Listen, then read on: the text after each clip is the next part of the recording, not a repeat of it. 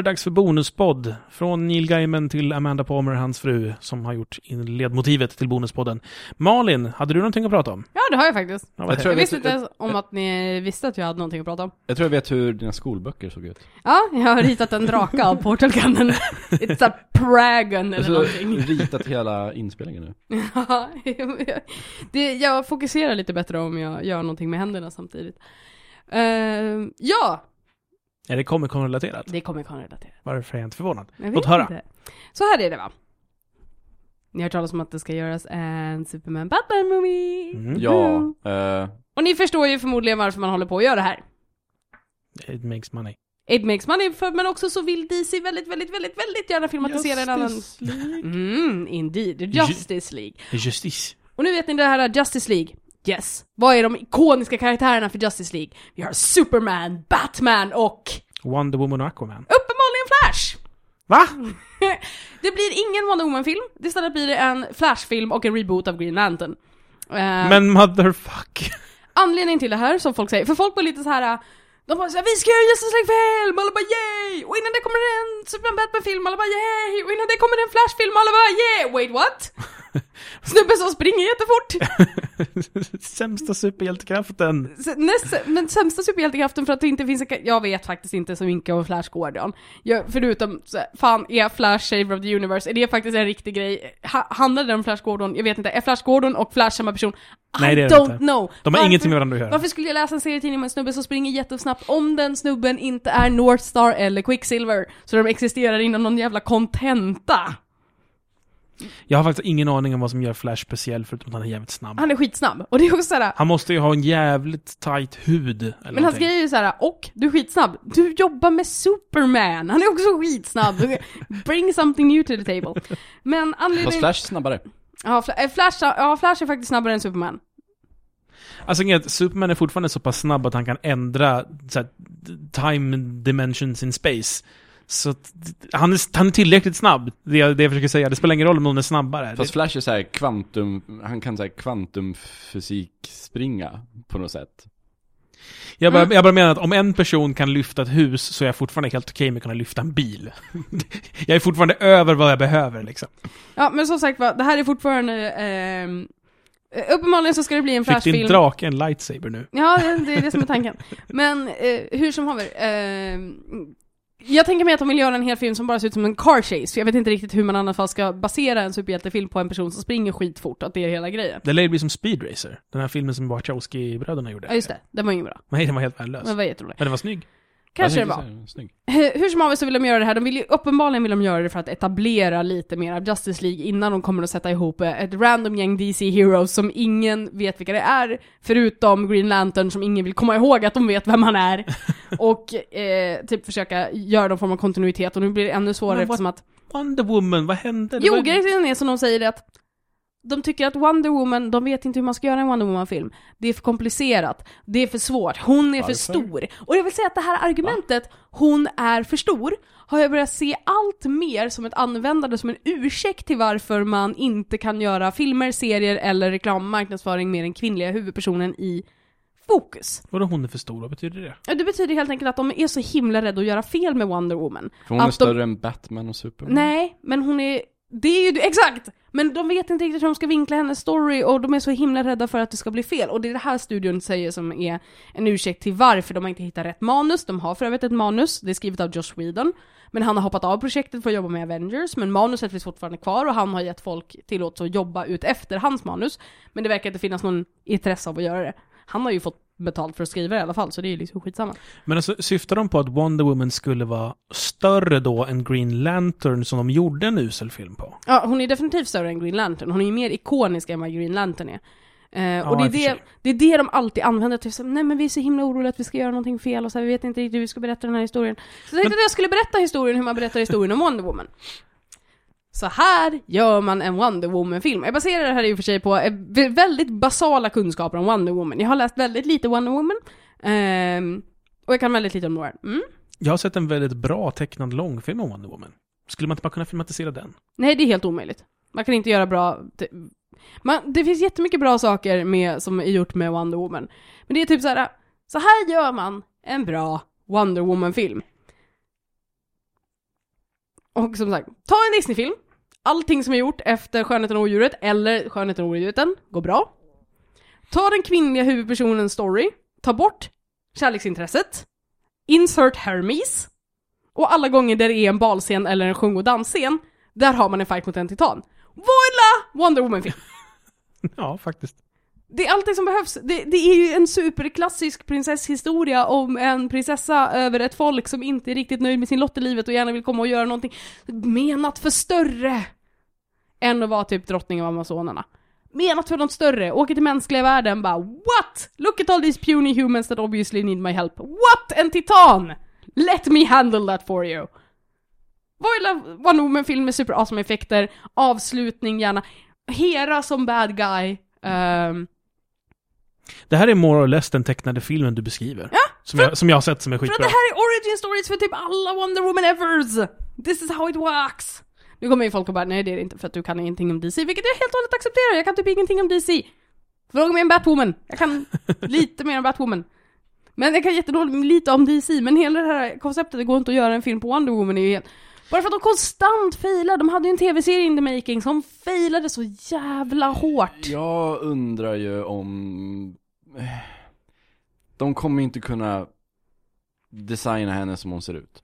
Nej, alltså grejen är, typ idén är ju, gör samma sak som du gjorde i Superman, förklara bort grejerna. Eller Man of Steel i det här fallet då. Varför har de den här äh, konstiga loggan som är ett S? Ja men det är för att det typ betyder, man, så här, man, efter ett tag så börjar man inkorporera det här i seriekanon att det ser ut så här. Ja. Hon skulle ju kunna ha de kläderna hon har, I serie, i, i filmen jag har sett, så Mm. har hon inte de kläderna för... Det som händer i, i den filmen är att det, det kraschlandar ett jetplan, ett amerikanskt jetplan, med en man. Och eh, amazonerna kommer överens om att äh, men vi, vi, vi ska transportera hem honom. Och eh, då håller, håller de en liten tävling om vilken av amazonerna som ska göra det och Wonder Woman då, Ehm, hon gör det i utklädnad, för hon är ju tänkt att hon ska vara prinsessa över amazonerna, så hon ska ju inte lämna ön. Men hon vinner ju och då har de ju lovat att den som ska vinna får ta honom, så hon tar honom. Och då har de eh, då har de visat sig att amazonerna har haft kontakt med USA tidigare.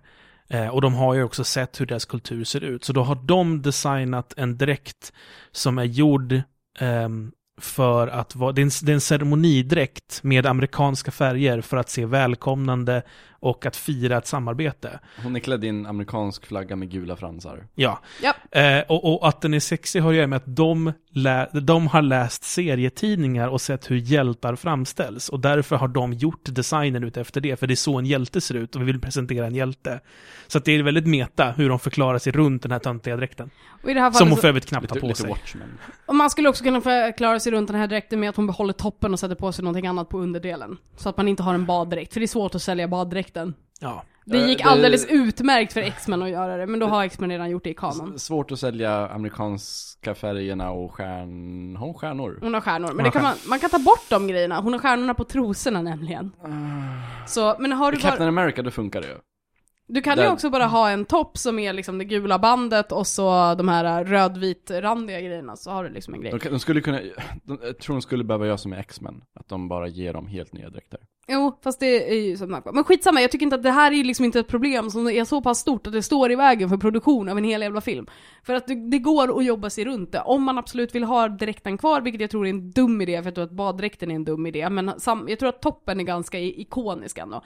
Sen, ta bort fucking osynligt plan, because it makes no sense. Och Lass, Lass of Truth är också lite Last komplicerad. of truth, take it away. Allt det där som man liksom kom på i början av, liksom, när hon skulle introduceras som är ganska dumma grejer. För det är alltså, också... det är ganska mycket ändå då.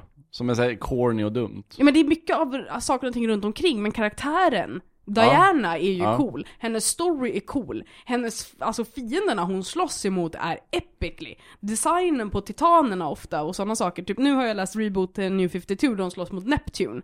Neptune är ascoolt designad, alla titaner och gudar är jättecoolt designade. Men tror du att det är lite det de är rädda för? Att om de tar bort skeppet, lasso-dräkten att, att det är det som de Iron rädda Man- fans skulle bli förbannade över? Iron Man 3 tog en av Iron Mans största fiender och revampade honom till en töntig karaktärsskådis. And it worked. Så jag tror att man kan göra ganska mycket. Fansen kommer att hata det. Det finns ju alltid liksom, det kommer få så jävla mycket skit av folk som tycker att lassot är det bästa med Wonder Woman. Men det får du ju oavsett vilka val du tar. Nolans förändringar på alla Batman-grejer. Vi har ju ikoniska Batman-bilar. Och nu fick han en jävla tank istället. Folk var pist. Jag De- var pist, men, men- det var bara för att de körde över polisbilar med tanken. Men de kom ju, alla vi kom ju över det så småningom. Sen så kom Dark Knight Rises och blev vi sura igen. Men, men, Ja, för Dark Knight Rises var bara brainlessly dum. Ja, skitsamma. ja, men jag, jag förstår inte varför man inte gör Wonder Woman. Eller jo, det förstår jag ju, för de är rädda för att ha en kvinnlig hjälte. Scarlet Witch, eh, eller Scarlet, eh, vad fan. Varför måste Scarlett Johansson spela Black Widow när den andra stora karaktären i Avengers som är kvinna och heter Scarlet Witch, en av de andra stora? Hon ska inte heller få en egen film. Nej, Josh Whedon har dock lovat att hon, hon kommer ha en väldigt stor roll i eh, Avengers 2. Och men hon var ju coolast i hela Avengers. hon, hon löste ju allting. Det är ju typ hon som gör allting i den filmen. Ja. Hon, och, hon och Hulken. Hulken, Mm. Hulken slår bra. Hon är den som får reda på all information åt dem. Hon fått reda på all information och allt det där, men det sen är det också som sagt, det finns något tal någonstans som Josh Whedon citerade att hon är inte en superhjälte, hon är en spy. Hon är en super spy. Ja. Och det är en jävligt stor skillnad på att vara en super spy och superhero. Ehm, men det är lite tråkigt att varken hon eller Hawkeye har fått någon vidare backstory, att de bara dök upp. Specifikt Hawkeye, för han är ju töntig också. Shoots arrows. I don't know. Men eh, de två i alla fall ska, för det var ju folk som ville ha att, eh, trodde att det kanske skulle bli en team-up movie med dem. Men det här betyder ju också att om nu Quicksilver och Scarlet Witch kommer att vara med i eh, Avengers 2 så kommer de förmodligen inte heller att få någon introduktionsfilm, men det är ganska logiskt för att det är jävligt svårt att göra. På tal om det, är det någon som har sett The Wolverine än? Nej. Inte jag heller. Jag har hört att den är perfectly adequate. Va? Vadå? Är den ute nu? Ja. Ja, den hade Jaha. premiär för några dagar sedan. Jag hade typ premiär Okej. igår eller något sånt där. Jag hade extrem lust att gå och se något sånt där. Jag tänkte se den, för jag hade glömt bort att jag skulle på den här festen igår. Mm. Så jag skulle egentligen ha gått igår på den. Men, ja. Jag Så den är, lite fem, den är lite fem av tio sådär. Men den är så här, vi, det var, Moviepop gjorde en väldigt bra eh, Escape to the Movies om The Wolverine, där det var så att X-Men startade, när den filmen kom, så hade alla andra comic book movies mellan den och Tim Burtons Batman varit skräp. Och sen Ja. så kom X-Men och var Perfectly adequate. perfectly adequate. Helt okej. Och det här ledde då upp sen till X-Men 2 som var skitbra och det där stand som var typ the low wa- watering point av allting. Men här har vi Nej, liksom det börjat... Origins var the low point. Nej, fan heller Last Stand är värre än Origins. Last Dance är dålig, men den har fortfarande... Alltså jag minns fortfarande tvåan när jag ser den, så jag tycker inte den är så jobbig. Origins var ju bara direkt usel. Det var ju som att se Zina the Warrior Princess, fast i film. Fast det är fortfarande, Last Stand, det är typ, jag förstår inte ens vad de försökte med i den filmen, är ju klassad som sämst. Typ Origins är ju väldigt, för min del så var Origins en sämre upplevelse för att jag hade så himla höga förhoppningar till- till den. Men Last Stand är ju epically bad. Alltså allting de har gjort, alla val de har gjort. Det är helt obegripligt för biopubliken för man bara introducerar folk som sen dör tre, min tre minuter in. Det liksom, ingen hinner med att uppfatta vad som händer. Och sen för comic book fans så är mutanter är på fel sida, de har fel krafter, de introduceras och har ihjäl, de är helt värdelösa. Ingenting håller någon form av kanon och typ Brett Ratner hände helt Ja, helt förjävligt. Ehm, och nu, så, sen så som sagt var kom eh, X-Men Origins och sen kom X-Men First Class som var väldigt bra och nu är vi uppenbarligen tillbaka på Perfectly Adequate igen. Så vi har loopat runt ett varv nu. Mm. Ja, det är bra. Antar jag. Så förhoppningsvis betyder det att eh, Days of Future Past an- Ja, kommer oh, det, det kommer ju vara riktigt bra i så fall, ja. Eh, om det finns en formel på det här. Och det sägs också att eh, nästan hela filmen är värt att sitta igenom för the end credit scene. Oj. Så det finns en end credit scene i The Wolverine. Jag har inte sett den, jag vet inte vad det är, men folk har sagt att Ho! Ja, vi får se. Vad skulle det kunna vara? Alltså, Det är ju antingen Avengers eller... Det finns ju de movies som är, om man ska spekulera så har vi ju då eh, Days of Future Past, men vi vet redan att han är, liksom att Wolverine kommer att vara med i den filmen. Och att han kommer att ha en större roll, det är redan ute och sagt. Så Men- det finns ingen större anledning till att det ska liksom vara så här skitstort. First Class samma universum som X-Men-filmerna?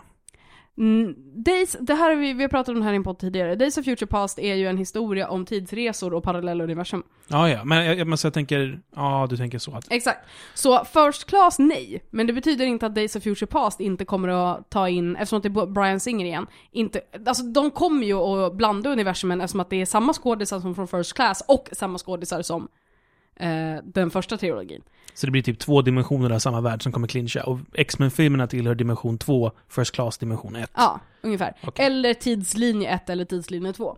Beroende på hur man vill se det. Men ja, de kommer att slås ihop förmodligen. Det är typ det som är hela grejen. I alla fall finns det ingen anledning om man inte ska ha det mest epic of cameos eh, att dra in hela, liksom, gamla gänget och hela nya gänget i samma film. Det kanske är så att de kollar på X-Men-filmen. Mm. Men det finns ju i in development. Sen har det ju, eh, och där vet vi att Wolverine kommer vara med, sen så har du ju Avengers. Ehm, Wolverine har aldrig varit en stor del av Avengers, typ ever. Inte vad jag vet. Ehm, Han har väl varit med i två grupper allt som allt. Ja, men det är Avengers som han har varit med i några gånger. Sen har han också varit med i X-Force at a time. Och X-Force eh, har också en film på G. Vilka är X-Force? X-Force är alla mutanter som inte var coola nog att hamna i eh, X-Men. Typ. X-Force är en, om X-Men är en ideo, i, i, det är en strike, ett strike-team helt enkelt. Mycket mer militariserat och mycket mer eh, liksom fokuserat på att take out threats än vad X-Men är. X-Men är peacekeepers, det här är en militärstyrka. Okej, jag skulle vilja se Weapon X, en filmatisering om dem. Det är lite det jag också är inne på att det kanske är. Antingen Weapon X, eh, en, en hel historia om alla som liksom är inom Weapon X-projektet. Det är det jag tänker också, att vi får se Deadpool, vi får se liksom alla de här. Alltså Deadpool innan han blir Deadpool. När han bara... Problemet här är ju att eh, Deadpool, den filmversionen av Deadpool knyter ju direkt in i Wolverine-filmerna, så de kan inte göra om honom igen. Utan det måste... Just Ja, det, just för det det. fanns en skitusel Deadpool Det fanns en där, helt ja. värdelös, vidrig, helvetes jävla eh, förstör Alltså han har ju, han har väl ingenting med Deadpool att göra Nej. annat än att han har två svärd? Han har två svärd, de kör hans design och de kallar honom för Deadpool och han är the merc with a mouth, vilket är honom. Men han har Så. inte dräkten eller någonting. Han har inte dräkten eller någonting, de har gjort en helt revamp på karaktären som är helt fel. Han är framförallt inte Deadpool, punkt. Nej, för Nej. att Deadpools hela grej är ju metahumor och allt det här och han är en av de mest folkkära. Jag förstår inte vad fan, vem var det som regisserade? Men det är därför jag skulle vilja se en Weapon X där man får se Deadpools födelse, för han var ju inte sån där först. Han blev ju det av vad som hände i Weapon X med honom. Jag, jag jag, förstått det. Ja, han, han, han, han blir ju insane at a point. Ja. jag, ty, jag, tycker, jag tycker Deadpools uh, origin-berättelse är jätteintressant och låter jättemörk. Och jag tycker det står som konstig kontrast i hur karaktären verkar presenteras sen. Ja, i, Hur, i, gick- hur, liksom, hur hände det? men problemet är att han går ju från att eh, vara, som sagt han var ju en normal, problemet det funkar inte i, i Origins, för i Origins så är han ju uppenbarligen en, normal snubbe som bara är så lite blasé och liksom sarkastisk. Eller liksom så här, dra skämt och är dryg. Men i serien och i tv-serierna som där Deadpool medverkar så är ju liksom kanon är ju den att at one point så snappar han Mm. och kan inte längre ta någonting på allvar. Allting sen- är bara kul. Allting har- är kul, allting är dumt och han är helt odödlig så han bara, he doesn't need to care. Men det, det är så konstigt hur det går från så här jättemörkt och sen typ komedi. Ja, men, det, men- men det är det, alltså, han, de gjorde ett tydligt brott där, men han, han utvecklar ju schizofreni, Mm. more or less. Och så, så pass att han får multipla Han personligheter. är fyra personligheter.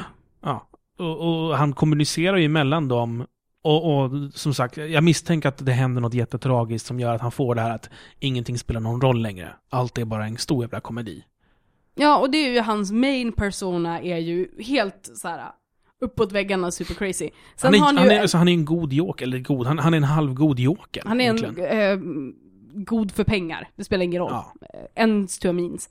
Men sen har han ju ytterligare en personlighet som är ännu mer crazy än den som han faktiskt är. Och sen har han en väldigt sober personlighet som är väldigt liksom lugn och tillbakadragen. Sen har han någon Är väldigt... det hans Joseph Kerr då? Ja, någon sån där, någon sån där super, all, allting den personligheten säger är skrivet med så här uh, fancy handstil, så, här, så att det är så här super fancy. Eh, väldigt korrekt, och den är ju den som har en bra plan och liksom är the voice of reason som inte Deadpool lyssnar på. Och sen finns det ju någon form av jätte dark, lite ångestgrejs, men den dyker inte upp så himla ofta. Så han har ju tre som han liksom kör på konstant. Så han har ju sin egen pratbubbla, en ännu mer galen pratbubbla och sen den här uh, logiska pratbubblan som allihopa, han pratar ju med sig själv hela tiden, han har en Mm. extrem inre dialog. Ehm, men nej, de sabbar ju honom, så han kan ju inte vara med i en Weapon X-film som direkt knyter an till en Wolverine-film, om man inte rebootar universumet och då säger att det händer i det här andra universumet då med nya First Class. För då skulle det funka, för i alla fall så är ju han med där, eller om man bara snor karaktären rakt av och gör någonting annat, för att det finns ju fler Deadpools än en under en period också. Ja, Just det. Jag har något helt annat att prata om också, ifall Mm. vi är klara med, med hela Marvel och DC. Comic Con. Wow. Äh, förresten, jag vill bara säga. eh, det känns lite som att Batman kommer och hijackar eh, Supermans eh, rättfärdigade återupprättelse nu. Ja. Ja, kanske. Och det kommer ju vara Batman som vinner i den filmen, om de slåss mot varandra. Om det där citatet stämmer. Samt Batman always Ja, wins. precis. Ja, det, det, det, det, det, stackars Superman-fans säger Det jag är, bara. det är jättesynd om Superman. Och sen är det så här helt logiskt så finns det ingen värde folk, vi har haft den här debatten på kontoret och det är så här, folk bara, men hur fan skulle Batman ens kunna vinna mot Superman? Och jag bara, Batman always wins if he's prepared. Ja men det är ju det som är grejen. Ja. Om han kan förbereda sig, och det, det, det kan han ju nu också. Jag har ju min drömplott i det här tror jag, jag handlar om att det ska vara någon form av buddy movie. För att nu har vi ju sett, uppenbarligen så har ju... Oh, vem är den wisecracking av dem? Nej men alltså inte sån, utan jag tänker mer såhär, tänk, tänk, eh, tänk hur första Star Trek-filmen var, och andra Star Trek-filmen för att de tycker om att ha samma plott hela tiden, mellan Kock och, eh, Kock och Spurk. Kirk och Spock. Eh, Spurk. Skitbra namn! Det ska jag googla på och se om det kommer upp något bögporr. Ja, det gör det säkert. Eh, men hela grejen då att där Superman nu jobbar för den amerikanska regeringen, eller åtminstone på någon form av uncall, de har hört talas om den här vigilanten i Gotham City, de vill inte ha vigilante justice, han förstör rättssystemet, han, liksom, bevis som lämnas in via en vigilante kan inte hålla i en domstol och sådana saker. He needs to be stopped. Find out who he is and stop him. Mm. Och så är det Superman som åker dit och bara Tja! Eh, du, vi är inte så jätteförtjusta. Eh, så du kan ju liksom lägga ner det här hjältebusinessen. Alltså för det första, jag finns ju nu så att uh, it's cool. Och sen så vore det skitbra om du lät lagen göra sitt jobb. För att du kan inte ta lagen i egna händer och bara bete dig. Och Batman är så här. Fuck you dude. Fuck you dude. Ja, typ. Och bara zoom Batmobil. Och så är Superman så här. nej. Och så måste Superman jaga rätt på Batman och så måste de fightas någon gång. Men sen så dyker det upp ett Precis, och sen dyker det upp antingen ett större threat eller att Superman inser att Batman är så pass kompetent att han hellre vill jobba vi behöver inte ta ner den här snubben. Han har en väldigt hård moralisk kod och sådana saker. Vi behöver få honom att jobba med oss. Enter Justice League. Ah, makes sense. För det verkar som att Superman-fansen hatar eh, Frank Miller tidningen som citatet togs Ja, från. gud ja. De verkar inte så glada. Vi ska ju säga att det Typ, är, ja vi har äntligen fått en bra film! Och sen ska den få en uppföljare och så kommer Batman och spöar upp Och de är ju Superman. typ såhär, det kan ju bara bli bättre nu, och sen så bara No! Inte fucking Batman! Jag vill säga att Frank Miller-serien är ju också den delen där Superman då repre- blir representerad genom att han, på en gång när han, han är ju en sån douchebag Clark Kent, så han står på en eh, kulle, såhär med någon sån här öppen fladdrig Fabio-skjorta, och bara randomly kommer en Bolt Eagle och landar på hans arm. Jamaica! Ja, härligt. Vad skulle du säga Samson? Ja, det är en helt annan sak. Jag läste en, en artikel om eh, eh, varför män eh, traditionellt har svårt att visa känslor. Och jag har aldrig tänkt på det på det här sättet, jag var ganska så här, ögonöppnande. Men pratade om att eh, under tonåren, när vi utvecklas till att bli riktiga människor och inte bara äckliga barn. Eh, så men då, då, då har vi ju jättemycket hormoner, män som kvinnor. Alla har jättemycket hormoner. Eh, män har ju då mestadels testosteronhormon. Och testosteron innehåller ju ganska så mycket saker som gör dig våldsam. Och som då ung pojke som ska lära sig hantera det här så är man ju arg jättemycket i tonåren. Ja. Eh, men det vi lär oss, det, vi liksom, det, det, det vårt samhälle och våra föräldrar och andra män lär oss, det är att vi inte ska bejaka den impulsen. Vi ska inte bli våldsamma. Och de flesta lär sig hantera det här, att inte lyssna på, på känslan som dyker upp, att man blir arg och förbannad och vill slå någonting. Utan man, man tar avstånd från känslan och försöker vara förnuftig, för det är så man överlever i ett samhälle. De pojkar som inte klarar av det här, det är ju de som också blir då ja, kriminella och hamnar i fängelse så småningom. Men de flesta klarar det och kommer upp i vuxenvärlden. Men då står vi där och har plötsligt inga ordentliga verktyg, för vi har fått lära oss att vi ska inte lyssna på vad känslan säger. Det är ingenting som vi aktivt tänker, men vi har ju ändå fått lära oss att det du känner ska du inte lita på, för det kan vara farligt. Du måste tänka efter. Och det gör att män är värdelösa på att hantera känslor. Vi har inga redskap för det. Så vi, att, att vi förtrycker eh, ilska och vrede, det, bieffekten av det blir att vi förtrycker nästan alla andra känslor andra också. känslor också. För vi är så jävla dåliga. Jag gillar, jag gillar så här sådana där förklaringar och så här evolutionära förklaringar. eh, till varför saker och ting är som det är. Och liksom, visst, det låter vettigt. Det gör det. Ja, Jag, jag, jag- jag har gråtit över en enda sak i mitt vuxna liv. Och det var när... eh, Ryan Davis dog. Nej. Det var när eh, min eh, hund som jag hade haft när jag var 11 år. Eh, eh, 2006 eller 7 skulle hon avlivas. Eh, och då hade hon varit sjuk en längre tid och hade opererat henne. Men det kom tillbaka hela tiden. Och så skulle jag bestämma hur hon skulle avlivas. Antingen skulle vi ta henne till veterinären och eh, ge henne en spruta som somnade in. Eller så tar vi henne till eh, skogen, eh, till farmors brors stuga. Och så skjuter han henne. Och då var det jag som hade ett par dagar på mig och vi hade bestämt att vi ska avliva henne. Och så var det upp till mig att bestämma om vilka av de där två. Och varenda gång, varenda gång som jag var ute och rastade henne, vi bodde i Kilafors då. Så jag åkte till Bollnäs ganska ofta. Det var bara tio minuter. Och varenda gång jag var ute och rastade med henne så gick jag där på gräsmattan och bara äh, grät och grät och grät och grät. Och sen när jag kom hem så äh, grät och grät och grät och grät i sängen. Eh, och sen bestämde jag att vi tar henne till skogen och skjuter henne. För då får hon gå omkring i skogen och vara glad en hel dag först. Och sen när dagen är slut så skjuter vi henne. Istället för att veterinären, den hon redan har varit väldigt mycket eftersom hon har varit sjuk, eftersom vi har opererat henne. Och hon hatar att gå in där för hon vet att det kommer inte bli kul. Så det är hellre att hon... Och hon förstår inte konceptet pistol, så att det är liksom inte läskigt för henne att det blir bara skott i huvudet, hon faller upp direkt. Eh, men de fyra dagarna ungefär, före och, mer än fyra, en vecka, före och efter, de dagarna före och efter som hon avlivades var skitjobbiga. Eh, då gick det inte att hålla tillbaka. Och det är så skönt att inte hålla tillbaka också. Ja, Och då tänker man, fan, jag borde, jag, borde, jag borde gråta oftare. För det är så skönt när man har legat och gjort det i 30 minuter. Och sen liksom... Eh, men det, det är liksom det enda som jag har gråtit över. Jag, jag gråter inte när människor dör. Det är så konstigt. Farfar dog, liksom jättesynd och sådär. Men man är ju liksom...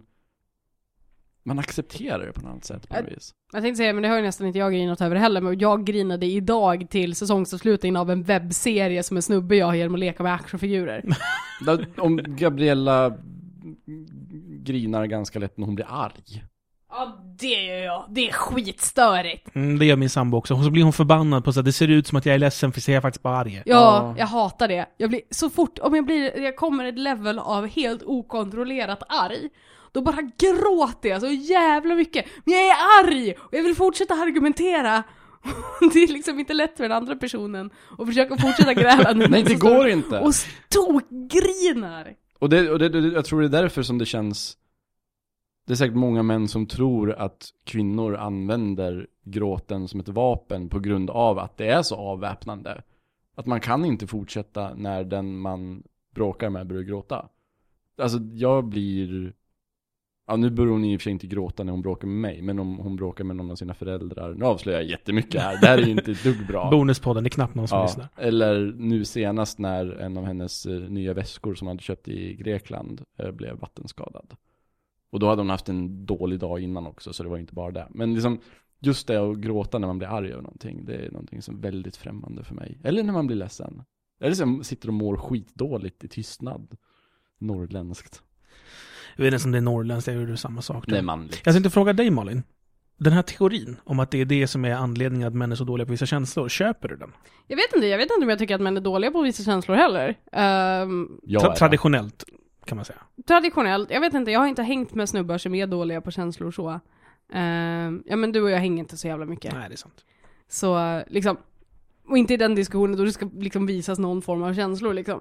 Ehm, men, nej jag vet inte. Jag, jag, jag tycker också att det, det låter ju i sådana fall som att alla män är monster och borde låsas in så länge som de är tonåringar i någon form av boxningsarena, Spartan style, så att de lär sig hantera sina känslor på ett annat sätt än de förtrycker dem och sen släpper vi ut dem i society igen när de har fyllt 18. Men det är, det är lite det som händer nu, idag.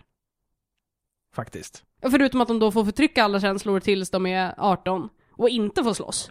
Ja, fast när, vi, när, alltså när, när man väl är vuxen, då slutar man ju vara så hormonstinn och då, då är ju inte ilskan där längre. Nej men det är det jag menar, så då låter det som att hela idén med det här skulle vara ett remove men from society mellan 11 och eh, typ 18. Och så får de så här för att de ska lära sig, kunna lära sig hantera känslor så måste de bo på någon form av boxningscollege.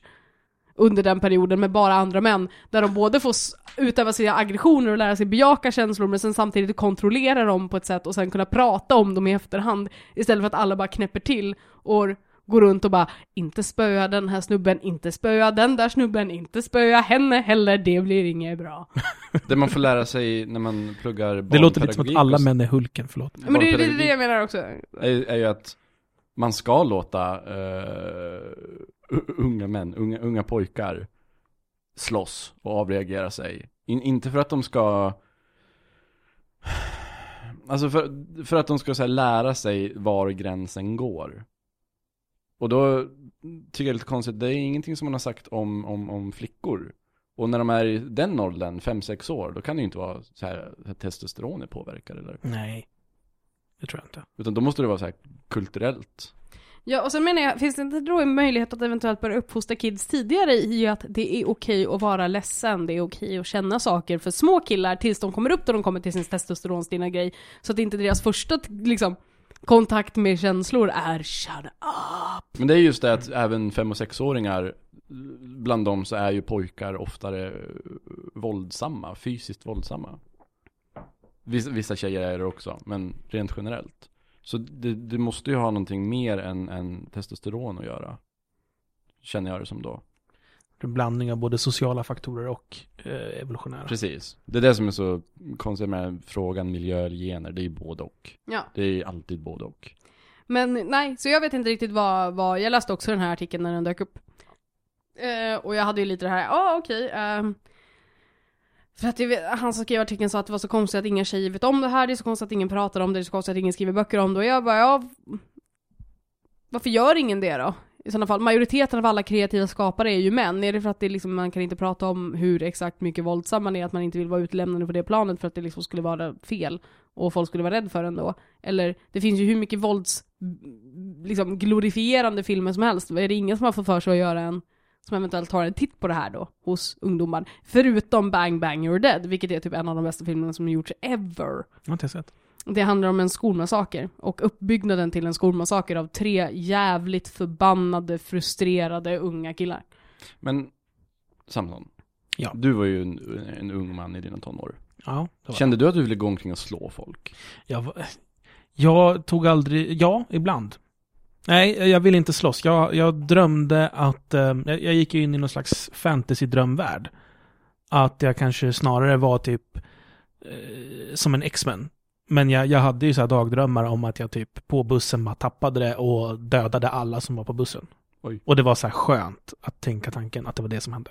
Jag, jag minns, jag var jävligt arg när jag var i mina tonår. Eh, Jag blev ju arg bara av att, ibland av att någon så tittade på mig när de pratade. Gud vad min pappa fick utstå mycket. Min första flickvän skällde ut mig för att jag var så elak mot min pappa hela tiden. Ehm, men jag har aldrig liksom haft lust att slå någon. In, inte, inte på det sättet. Arg, men jag vet Det inte. kanske är olika uttryck. Jag, jag kände för att jag liksom brukar våld. Jag gjorde det ju inte, jag slogs inte. Nej. Eh, inte då i alla fall. Nej. Slogs, Sen. slog, jag slogs senare. Men, men aldrig, aldrig attack, bara i försvar. Ja. Eh, men, men jag hade ju dagdrömmar om det. Och när jag var förbannad så ville jag ju göra saker, men jag förstod ju att jag inte fick. Att det inte Mm. var okej att göra det. Mm. Men så här, i en drömvärld, om man kunde komma undan med det, typ, så skulle man vilja. Mm, mm. Ja, jag vet inte. Det är, väl olika för alla antar jag. Men visst, det låter ju logiskt. Hur är det då med dudesen som är bra på att uttrycka känslor och inte är aggressiva? De kanske hade en väldigt bejakande miljö när de växte upp. Så att de Antingen fick det eller också har de då mer östrogen, I don't know. Ja, det kan- Min lillebrorsa var aldrig aggressiv, han var ju mycket lugnare än vad jag var. Jag var ju Fast- skitjobbig, han var ju jättelugn. Men så var det ju Man- med mig och min syster också. Jag man kan ju också vara, man kan ju fortfarande ha känslorna men vara väldigt bra på att hantera dem. Att man, man vet att det finns någonting i en som vill göra en förbannad. Mm. Men att man, man låter inte den få utrymme. Det låter ju som att män bara är så här, resultatet av testosteron. Det är ju absolut inte det. Det är, i- till syvende och sist är det alltid en person som har kontroll. Mm. Har den inte det så är det ju en mentalt sjuk person.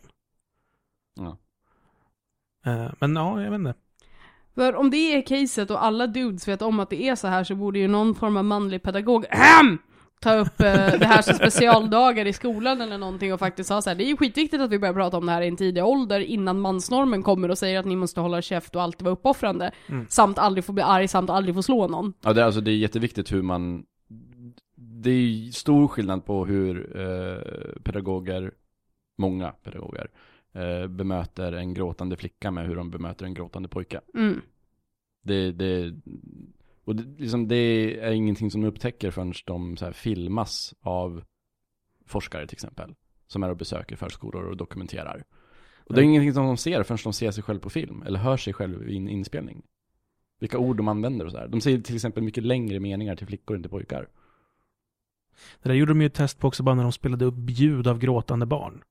Mm. Och Mm. sen exakt samma ljud och beroende på om man sa det att det var en pojke eller flicka så reagerade personerna olika på gråten. Och det Precis. var bara en inspelning av gråt, det var samma inspelning på Så, sången. precis, om man sa till eh, personen, det här är en pojke som gråter. Då Varför? säger personen, ja, han är nog arg över någonting. Han vill, säger, ha, han vill ha något som han inte får. Ja, och om det är en flicka som, det här är en flicka säger man, exakt samma gråt. Hon, hon låter ledsen. Hon, hon är lite ledsen den här, den här flickan. Det är någon som har varit dum mot henne tror jag. Ja. Så det är, liksom, det är ju någonting som man måste tänka på hela tiden. Jag skulle säga att jag glömde helt bort det. Vad allvarlig jag blev. Vad sa du? Genusdagis för alla. Ja. Det är lösningen. Nej men jag tänkte på det, menar, jag är 30 år, jag läste den här artikeln nu och det var så här, ja, ah, shit, vänta, det där, var- det där känns som att det stämmer. Varför är det ingen som pratat med mig om det här förut? Jag är 30 år nu. Ja. Och vad var den här... Varför har feministerna inte tagit upp den här skiten va? Nej, jag, skiter de i feministerna att våra unga killar går runt och mår piss. Jag pratar om männen, Prata varför om gjorde dig själv då. ja. Ja, men vi får ju inte prata om det. Var ska jag prata om det någonstans när jag är 15? Till Så- vem? Men jag menar den här duden. Ja, men när, när jag är 15 år. Men jag menar Och den här varför? duden som kommer att lämna den här kommentaren, att det här skiter ju feministerna i. ja. Den duden. Ja, varför pratar inte du om det? Alltså Men feministerna kan ju inte veta för de är inte män. det finns manliga feminister också. Ja men, Hej, jag är manlig feminist. Och de kan säkert också veta. Så här, men bara det att det är ingen som har tänkt på att snacka om det eller ta upp det. Och det är ju säkert feministernas fel. Nej, det är det inte. för att bara för att det finns en, ett ideellt engagemang för no en sak betyder inte att det automatiskt tar ut allt annat ideellt engagemang för andra grejer. Samt att det inte är feministernas jobb att lösa alla problem. alltså, det här är ett problem som har sin grund i patriarkatet. Japp. Och patriarkatet är dåligt för män också. Det är inte bara kvinnorna som får skita patriarkatet. Nope. Därför ska vi alla slåss mot det. Och alla ska vara hen. Och pottfrisyr. Det är mitt bästa. Ah, jag tror att det var bonuspodden för idag. Eller? Ja, sure. Jag ritade, Kör. en, jag har ritat en kyckling. Nu ska vi se. du har gjort en kyckling av gobstoppern och röd, det röda pillret. Ja, och sen är det en drake med ett lasersvärd. Och nu ritar jag bara en super scary person som stirrar ut draken. Draken med lasersvärd är fantastisk. Puss och kram. Doesn't matter if you want it back. Det är inte så himla... skjuter eld ur näsan. Jag tycker den är tjusig. Doesn't matter if you want it back. You've given it away.